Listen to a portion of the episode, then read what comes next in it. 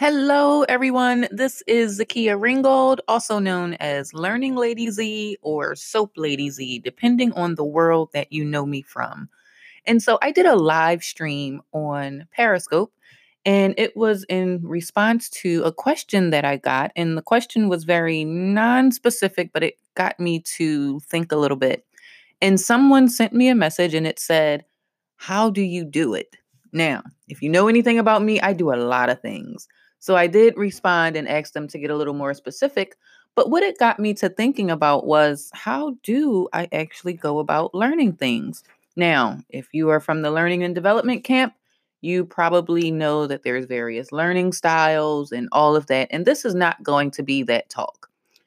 What it is going to be is the five things that I typically do when I actually make a decision to learn something new and how I am able to quickly go from 0 to 20, 20 to 50 to 50 to 100% in proficiency.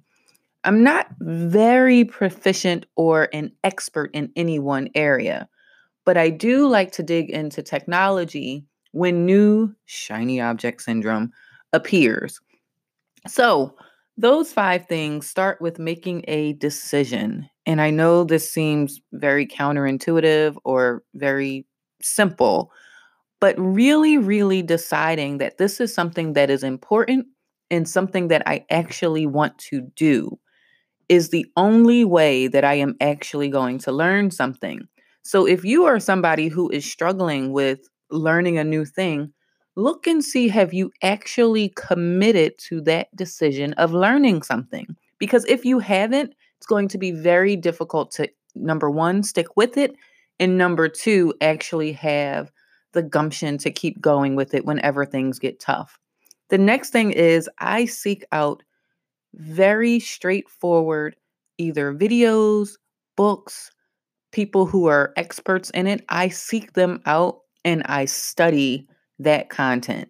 And it's not that I go straight through. So let's say there's a one hour YouTube video on WordPress.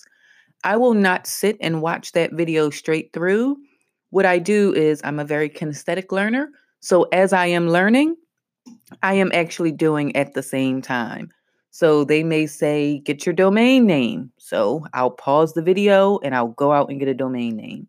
They'll say, go and install WordPress. I'll go out, I'll go to WordPress.com, I'm sorry, WordPress.org, download WordPress and install it on the server. So it's actually applying at the same time that I am learning. Because what that does is it, it reinforces what it is that I just saw. And then the next thing after applying it, I document. I can't tell you how important it is to document in whatever format is comfortable for you. So if you need to take a picture, take a picture. If you need to do a video of you doing that thing, do a video if you need to just write out those steps so that you can follow them a second and a third and a fourth time, write them. If you want to record it, every cell phone has a voice recording option. Record yourself talking about those things that you have just done.